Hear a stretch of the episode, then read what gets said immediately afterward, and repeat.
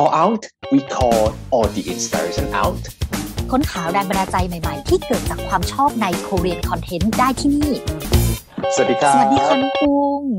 สวัสดีพี่ดิวด้วยนะครับ สวัสดีน้องน้องปรุงก่อนเลยที่จะสวัสดีคนฟัง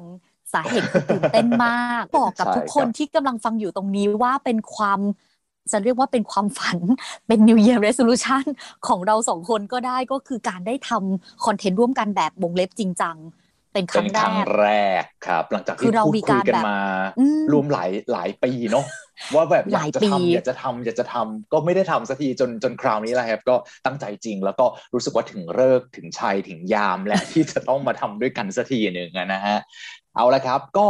เรื่องราวของเราเนี่ยคอนเทนต์ของเราแบบจริงจังรูปกันครั้งแรกเนี้ยเรามีชื่อโปรแกรมของเราด้วยชื่อว่า Call Out มันมีที่มายังไงครับพี่ดิวจริงๆอะครับเป็น เพราะเราสองคนนะคะถ้าใครมีโอกาสได้รู้จักทั้งทั้งพี่ดิวแล้วก็น้องปรุงเนี่ยจะรู้ว่าเราสองคนเป็นคนที่ชอบโคเรียนคอนเทนต์ทั้งคู่นะคะ ในมิติที่ต่างกันออกไปเนาะแล้วก็เป็นใช่คนที่จากความชอบเนี้แหละ ก็เติบโตไปพัฒนาไปเป็นเรื่องราวต่างๆ ไม่ว่าจะเป็นทั้งเอ่อเรื่องของความสนใจของเราเอง ไปจนถึงคอนเทนต์อื่นๆ ที่เราอาจจะทำออกมานะคะ ดังนั้นเนี่ยก็เลยคิดว่าเอ๊ะทำยังไงดีเราถึงจะมีช่องทางที่เราจะได้แชร์ สิ่งที่เรารู้สึกว่ามันเป็นแรงบันดาลใจเนี่ยออกไป เราก็เลยตั้งชื่อว่าเป็น call out แต่ว่าแทนที่จะใช้ C A L L ก็ใช้ K O R ซึ่งเป็นสัญลักษณ์ของออตัวย่อนะคะของ Korean Content ออกมาก็เลยรู้สึกว่าอะเอาล่ะชื่อนี้แหละน่าจะเหมาะกับเรา แล้วก็มีสโลแกนเล็ก ๆ ที่เมื่อกี้น้องปุงพูดไปนะคะ ว่า we call all the inspiration out ก็คือนั่นแหละ คือสิ่งที่เเราคิดว่ามันน่าจะเหมาะกับเราทั้งสองคนนะคะ ซึ่งต้องบอกก่อนเลย นะคะ เป็นสิ่งที่ต้องต้องบอกกันไว้ตั้งแต่ต้นก่อนที่เราจะเริ่มเอพิโซดแรกกันว่าสิ่งที่เราสองคนจะพูดในวันนี้นะคะ มันไม่ได้เป็นทฤษฎีเนาะน้องปุงเนาะใช่มันเป็นคบอะไรก็จงๆลูกไหนพูดไปมันเป็นอืมการที่เราสนใจในใน Korean content เนาะแล้วเราก็ศึกษาอาศัยข้อมูลจากสื่อต่างๆที่เปิดเผยแล้วด้วยนะครับ แล้วก็นำมารวมกับความคิดเห็นส่วนตัวบ้างนะครับก็มารวมกับความเอ่อสารตะความคิดวิเคราะห์ของเราแล้ว แล้วก็ออกมาเป็นคอนเทนต์แล้วก็อยากจะเสริมสร้างแรงบันดาลใจดีๆ แบบนี้ให้กับคุณผู้ฟังทุกคนนั่นเองนะครับอืม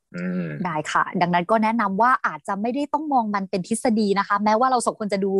พูดพูดไปมันอาจจะดูวิชาการนะคะแต่จริงแล้วเป็นเป็นแค่สิ่งที่เราสนใจเนาะแล้วก็เอามาแชร์กันนะคะ ก็บอกว่าทุกคนลองฟังแล้วถ้ามีตรงไหนที่รู้สึกว่าเอ๊ะอยากจะแชร์ด้วยเหมือนกันนะคะ ก็สามารถที่จะพิมพ์บอกกันได้นะคะ แล้วก็ถ้าอยากฟังเรื่องไหนที่รู้สึกว่าเอ๊ะอยากอยากลองเป็นเหมือนสิ่งที่เป็นหัวข้อในการแชร์ใน episode ถัดไปก็สามารถที่จะบอก ได้ตลอดเลยนะคะ ตอนนี้ต้องการความช่วยเหลือจากทุกคนในการหาคอนเทนต์ แต่ episode แรกค่ะน้องปรุง ไม่ต้องรอให้มีคนบอก เพราะว่าพี่ดิวเนี่ยแหละ ที่จะขอเริ่มด้วย episode นี้เลยนะคะ วันที่เรากำลังอัดซึ่งเป็นการแบบ new normal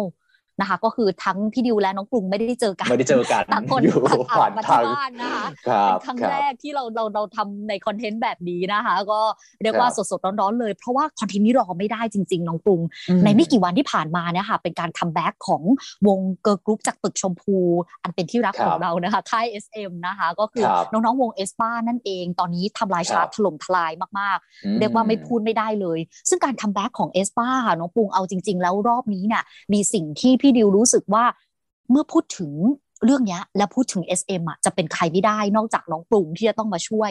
เล่าเสริมนิดนึงสำหรับคนที่ยังไม่เคยรู้เรื่องนี้ ซึ่งเป็นความลับของน้องปรุงด้วยเหมือนกันยังไม่ได้บอกกับใครไปที่ไหนก็คือจริงๆตอนที่น้องปรุงเรียนอยู่ที่เกาหลีนะคะ น้องปรุงทำโปรเจกต์จบที่เกี่ยวข้องกับกลยุทธ์ของ SM ด้วยนะคะ ดังนั้นเนี่ยก็เดี๋ยวจะ ขอฟังหน่อยซิว่าในมุมของคนที่เคยมีโอกาสได้ทำโปรเจกต์จบเรื่องนี้ แล้วพออ่านเรื่องราวของ SM ที่เขาเพิ่งเล่ามาในสดๆร้อนๆในปีนี้เนี่ย น้องปรุงมองยังไงนะคะ มารอบนี้ค่ะน้องปรุงสาเหตุที่เลือกมาเป็น episode แรกเลยเนี่ยมันมี keyword หนึ่งที่พี่ดิวเห็นตอนที่เขาเริ่มโปรโมท comeback อันเนี้ยของเอสปาในมินิอัลบั้มตัวเนี้ยชื่อว่า Savage นะคะคำที่ SM ใช้มาโดยตลอดน้องปรุงในการขึ้นบนโซเชียลมีเดียซึ่งในในเชิงของถ้าถอยมาในมุมของการตลาดเนาะเราจะรู้สึกเลยว่าการที่ค่ายกล้าใช้คำเนี้ยแสดงว่าค่ายรู้สึกว่ามันเป็นคอนเซปต์ที่แข็งแรงของวงคำนั้นคือครับคือคำว่า Metaverse Girl Group Metaverse น้องปรุงนะครับอืมใช่ซึ่งซึ่งพี่ดิวรู้สึกว่าตื่นตาตื่นใจมากที่เห็นการอืมใช้คำนี้ อยู่ในการพูดในมุมของ entertainment แล้วก็เป็นเกิร์ลกรุ๊ปด้วย จริง ๆ แล้วกำลังรู้สึกว่าเขากำลังพยายามทำอะไรอยู่ไอ้คำว่า Metaverse คืออะไรมันก็เดากันไปเรื่อยๆ มาจากไม่ตัด Data ไหมมาจากอะไรไหมหรือจะอะไรอะไรอย่างเงี้ยครับมันก็จริง ๆ แล้วเอ่อเรื่องเรื่องคำคำนี้มันก็น่าจะเห็นอยู่ในสื่อต่างๆ มากขึ้นนะครับแล้วก็อยู่ในเอ่ออุตสาหกรรมมากขึ้นแต่จริงๆแล้วมันคืออะไรครับพี่ดิว จริงๆ Metaverse ถ้าสมมุติว่าพี่ดิวย่อยมาเนาะถ้าใครสนใจเรื่องนี้นะคะ สามารถที่จะเสิร์ชได้จริง ๆ มีคนพูดเรื่องนี้โดยละเอียดไว้เยอะมากๆนะคะ ก็ถ้าพี่ดิวพูดรวมๆเนี่ยเรียกว่ามันเป็นครับเมกะเทรนของโลกเลยmegatrend หมายความว่าเป็นเทรนด์ที่ค่อนข้างเป็นเทรนด์เป็นเรื่องใหญ่ที่มันจะเปลี่ยนแปลง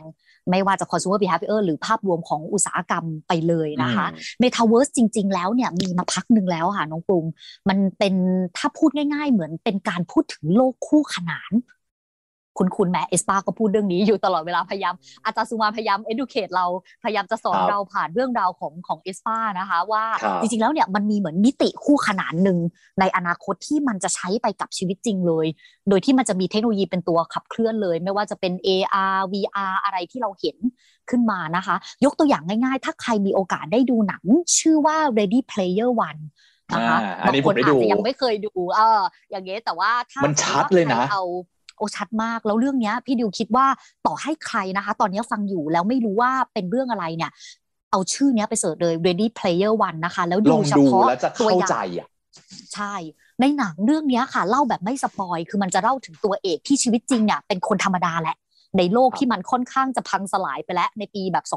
2045 ซึ่งถ้าน้องปรุงดูจริง ๆ ก็คือประมาณ 20 กว่าปีในอนาคตนั่นเองอืมแต่ว่าในชีวิตจริงอะ